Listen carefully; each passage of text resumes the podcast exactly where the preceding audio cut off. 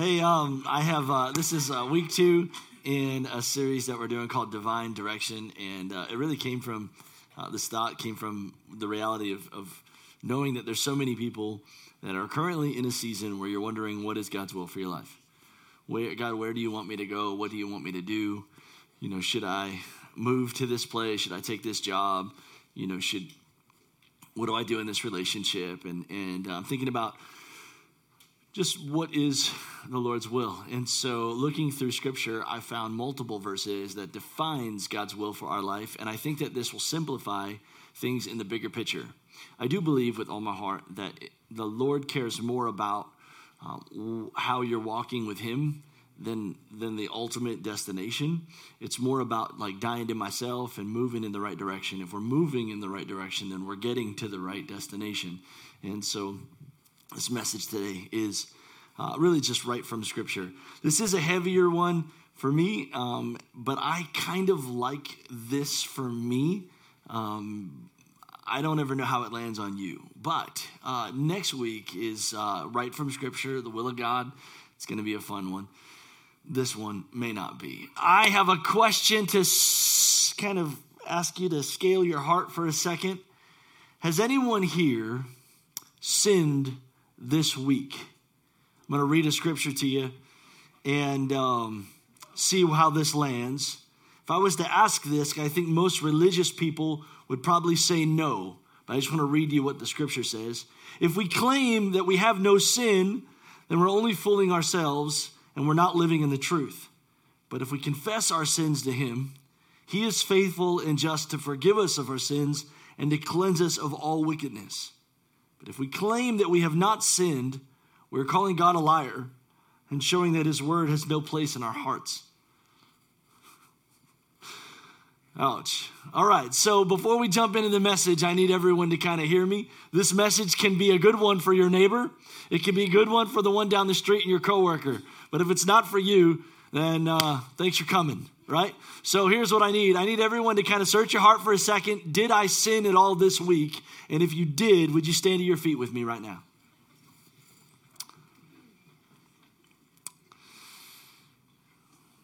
Having said that, uh, welcome that we're all standing, I guess, right? Uh, here's what I want you to know um, I did too, and I hate it.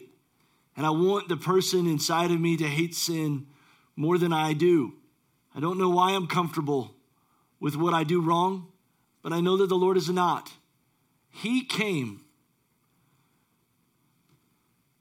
and paid a price because of the life that we're okay with. And this should not be so, especially in the house of God. God, teach me how to hate what you hate and love what you love. I want you to know you've been invited into a relationship with a God that sometimes hates things that you love and loves things that you hate. But we change for Him, not Him for us. This message is going to have three points. I'm going to ask you to keep standing for just a moment. We're going to have three points today that sin is real and sin is really bad. That God is good and God loves us, and His direction for our life is good. And when we're done with all those points, I'm going to invite everyone to come down and be in the altar and ask that the Holy Spirit would fill this room in such a way that it changes our lives, that transforms us into what He wants for our life. And I'd ask anyone that wants to join that to join me here in the altar as we together cry out for God and the power of God in our life. Because good luck becoming more like Him without the Holy Spirit. And we need Him. I don't know where it was that we lulled ourselves into a place of sleep that we didn't need the presence of God, but that needs to change. I'm going to read God's word for you today. This scripture hit me so hard. And here it is. I think you're going to love it. Please remain standing for just a second. First Thessalonians chapter 4. Man, this is a powerful verse, dudes. Dudes and dudettes, I guess, right? Here we go. Finally, dear brothers and sisters, we urge you in the name of the Lord Jesus Christ to live a way that pleases God as we have taught you, you live this way already, and we encourage you to do so even more. For you remember what we taught you by the authority of our Lord Jesus Christ. For God's will for you is to be holy. So stay away from all sexual sin. Then each of you will control his own body and live in holiness and honor, not in lustful passion like the pagans who do not know God and his ways. Never harm or cheat a Christian brother in this manner by violating his wife, for the Lord avenges all such sins, as we have solemnly warned you before. Man, that's powerful. God has called us to live holy lives, not impure lives. Therefore, anyone who refuses to live by these rules is not disobeying human teaching, but rejecting God who gives you the Holy Spirit. Can we pray? Maybe pray for your pastor. Hey, Jesus, help. Amen. Amen. Love you guys. You can be seated. I, uh, I'm thankful for everyone who's at home right now listening. It's, uh, it's been cool more and more recently, everyone that's been letting me know that they watch at home. It's kind of weird because I look around the room and I see faces, and some people see me and I don't see you. So, anyways,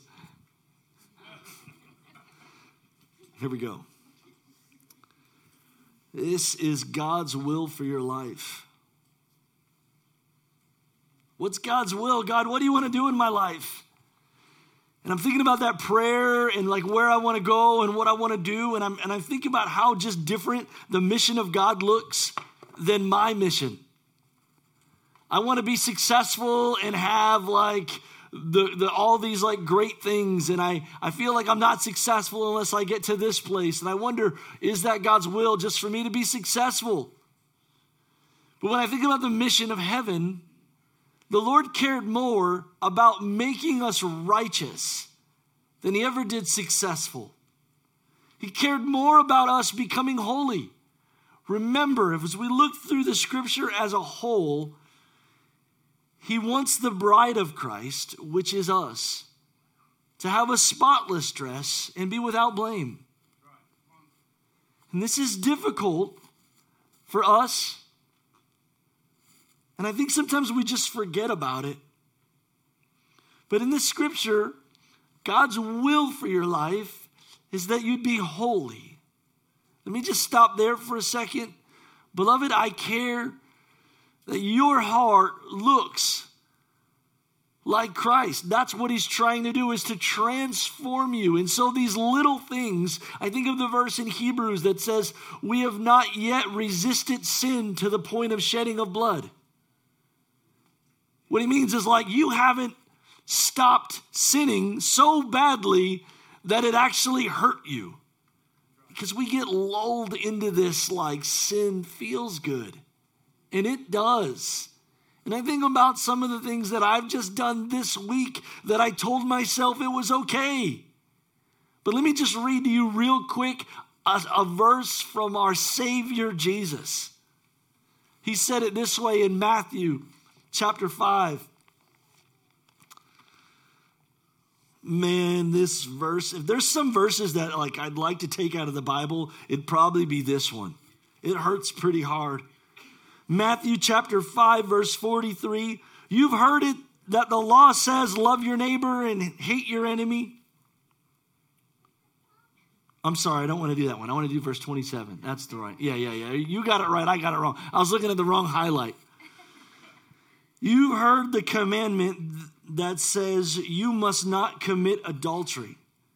But I say that anyone who looks at a woman with lust has already committed adultery with her in his heart. So if your eye, even your good eye, causes you to lust, then gouge it out and throw it away. For it is better for you to lose one part of your body than for your whole body to be thrown into hell. And if your hand, even your stronger hand, causes you to sin, then cut it off and throw it away. For it is better for you to lose one part of your body than for your whole body to be thrown into hell. Now, this sounds like a radical statement at first. But what are we talking about? Isn't everything really come down to heaven and hell?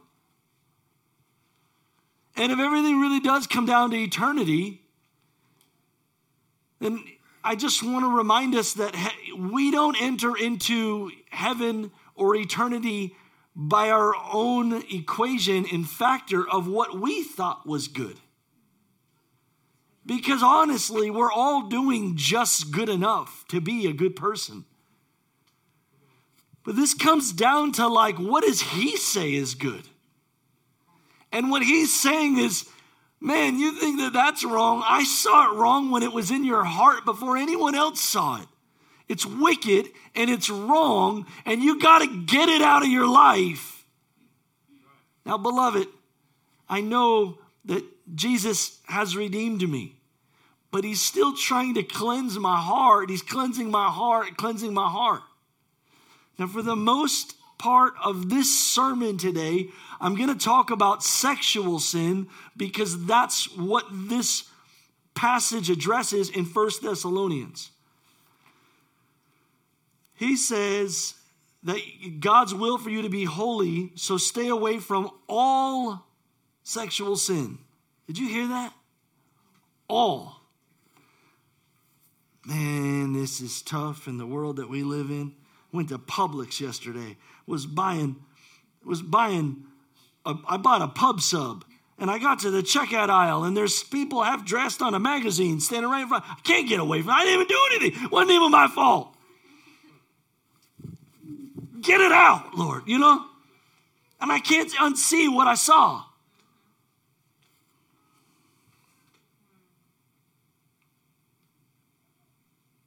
But it's there. All, stay away from all sexual sin. Now here's the problem that I'm having with this is at the end here of this passage in First Thessalonians, Paul says anyone who refuses to live by these rules, you're not disobeying your pastor's teaching, but you're rejecting God who gives you the Holy Spirit. And this is where it gets interesting because I think that we think it's okay for us to define what is good and what is not good. I saw a friend who used to be a pastor this week on, on, on, on social media say that um, I used to teach that all people are not wicked in their heart. And I just thought to myself, well, who, who is wicked? Because it's easy when I get to say that you're wicked and you're wicked and you're wicked, but I, I'm, I'm not, I don't have any wickedness in me because we all measure what we think is wrong. There's no wickedness in me. I, I, I, know my motives. I meant to do good. I didn't mean to be a jerk. I didn't mean, but it was in my, it's in me. See, what happens is we don't know what, we, we, we, we test things to see whether it's actually that bad. I remember it started in me when I was a young kid. I'd, I'd see if pot is bad. Well, it ain't that bad. Then you move on because I can handle it. It's see, I know I, other people said it was bad, but it, it, wasn't, it wasn't that bad. It wasn't, it wasn't, It's not that bad. And then it, it gets easier. And then and then something else. Well, it ain't that bad. It's this. There's so many things that start it knowing this is reckless and dangerous and hurtful and ugly and not good. First point today is that sin is real and it's real bad. In fact, so bad, you got to cut that crap out of your life so you don't end up being eternally separated from God.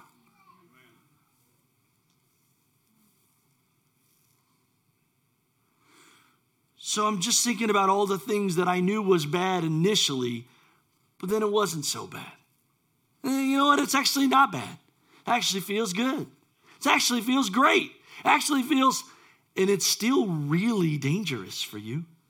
I think of everything from looking with lust in my eyes to coveting other possessions that other people have, or, or, or, or, just my appetite to eat things that I think is pleasurable, my laziness. How about working too much? How can working too much, Pastor Tim, be a sin? Look at what it's doing and how much your family doesn't get to see you because you're so recklessly pursuing more and more and more and more. There's so many things that God said is bad, but in my heart, well, it's not that. But He said, if you disobey, you're not disobeying my teaching, but the Holy Spirit, who initially let you know this is wrong. Somewhere along the line, we got numb to what was right and what was wrong. Check this out. What really scares me, especially among sexual sins, is we live in a culture, and you have to know you can put yourself in any group of people that will tell you it's good. Mass murderers can find groups of people. I mean, let's go back to the, to, to the Holocaust. And all of Germany convinced themselves that what they were doing wasn't that bad. They had a good reason for it. You can get yourselves around a group of people that will tell you what you're doing is okay. You must have a relationship with the Word of God. He will define for you what is wrong. Now, among sexual sin, the internet's gonna tell you it's okay. Friends are gonna tell you that it's okay. Culture's gonna tell you it's okay. And I always think to myself, when, it, when the world, when the majority says it's good, let's think about Starbucks for a second. I mean, come on. It's not even good coffee. And everyone said, How is it the number one coffee? If you drink it, it's awful, really. But somehow, after drinking it long enough, then you've convinced yourself that it's good. Wait, what did I? It tastes like a cigarette. Like, that's awful. All right. That's good preaching right there.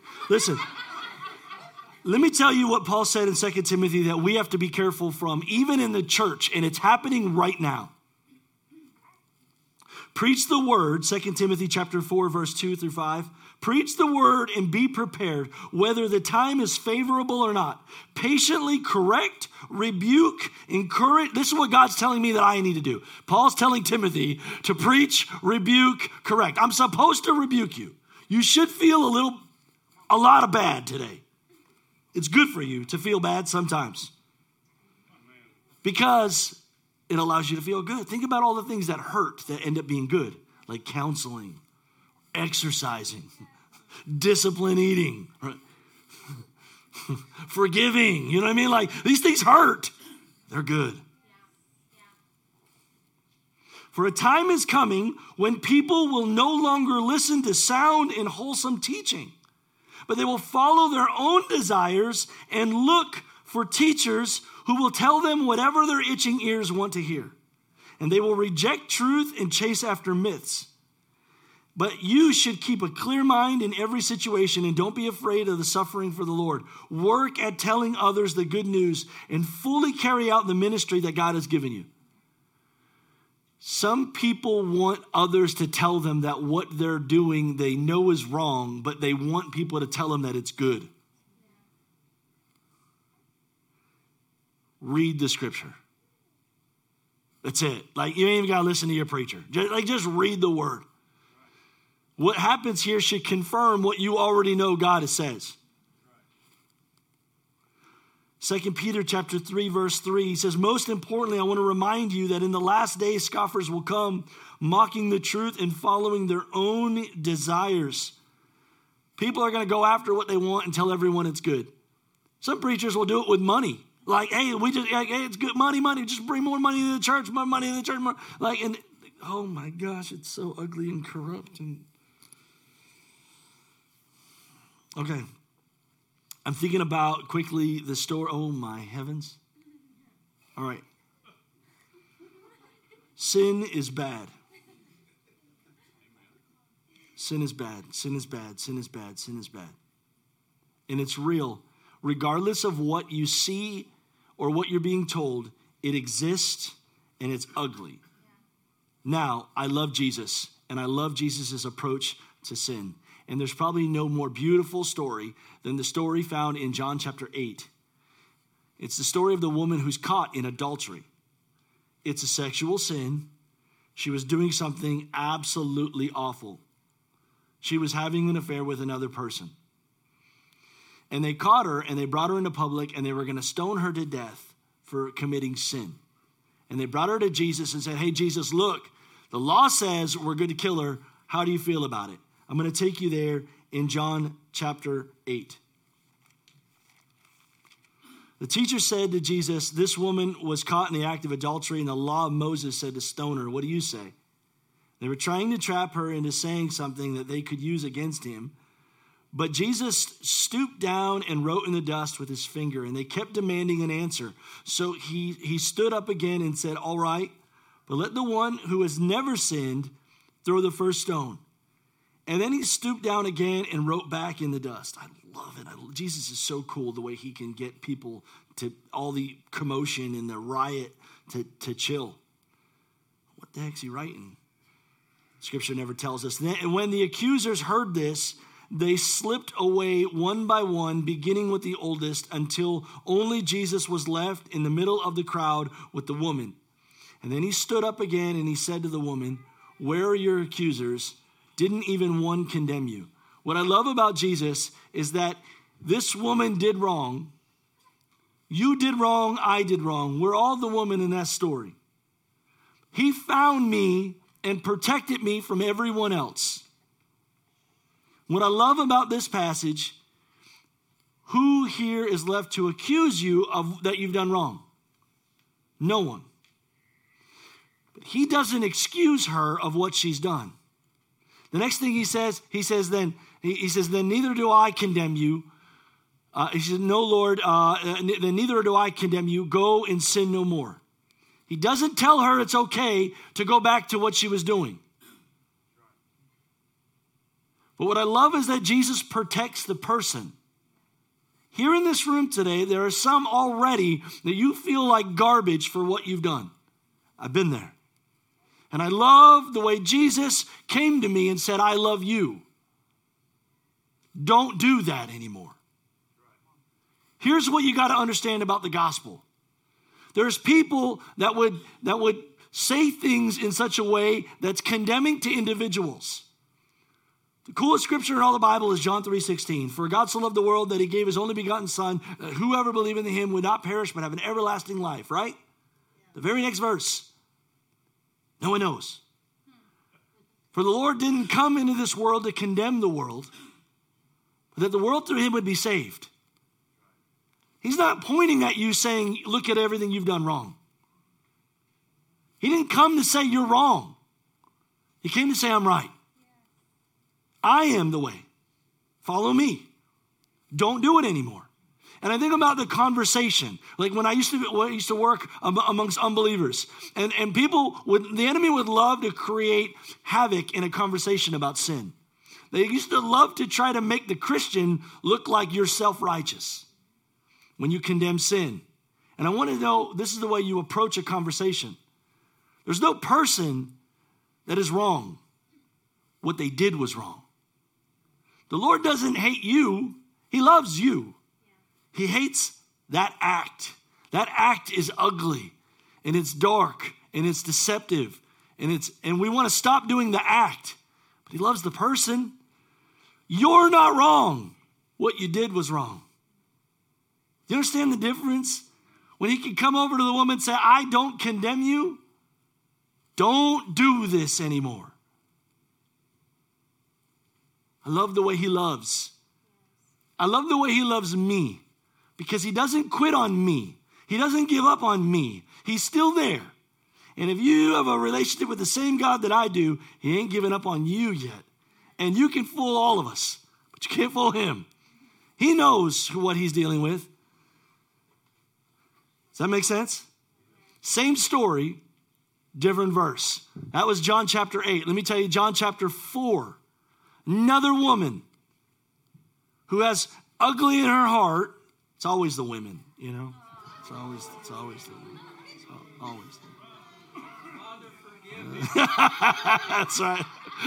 I'm going to get it in the car. No, uh, listen, I'm just kidding. I'm just teasing y'all. Come on now. John chapter 4 there's a woman who Jesus was having an odd conversation with. An odd conversation. This woman was a Samaritan, and they didn't really hang out with Jews. Just got to set the tone. And the Jews, and when the disciples, see what's really funny about all of this is that religious people don't under, they, they, they, they disregard the person. And you can't do that. I, I don't care what the label is. You put whatever label on it you want. Jesus sees the person. You can call it whatever you want. Wrap it in whatever you want. Poor, whatever this, whatever grossness you could call it. Fine. Jesus sees the person. And the religious people wanted to stone her in John chapter 8, and we think it was just the Pharisees. It ain't. Look at the disciples in John chapter 4.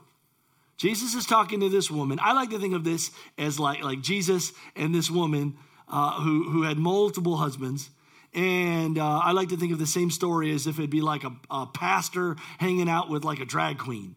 Like, what? This doesn't, you guys don't, you guys aren't friends. Like, how did you, how did you get here? This is an odd group of people. I love it because we belong together because we're just people. Take the labels off. We're all human.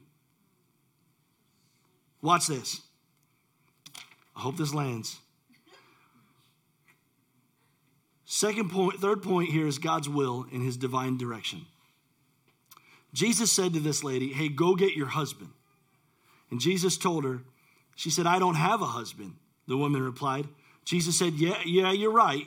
You don't have a husband. You've had five husbands, and you aren't even married to the man you're living with now. You certainly spoke the truth. But he was really, like, they had a great conversation. Like, they were friendly. This woman loved Jesus. She went and told the whole city of how wonderful this man was because he showed kindness and love to her and truth to her. And uh, just then, the, the, disciples came back and they were shocked to find him talking to a woman. But this is a bad translation. All the other translations would say, this woman, this Samaritan woman. Like, Jesus, I can't believe you'd be talking to that kind of person. This is what Jesus does, man. He finds sinners. He'd leave the 99 to go find the one. He's always looking for the sinner. They were shocked. What, what, what do you want with her? Why are you talking to her? Remember when Jesus said, I didn't come for those that were righteous, but for those that were for unrighteous. He says, I didn't come for those that were healthy, but for those that were sick and needed a doctor. He was always looking for the broken and the, and the outcast. So when you define what is wrong, be careful that you don't define the person because it's the act, not the person. There's a beautiful person in there. Just like if we caught you, can you imagine the stones that we'd be throwing?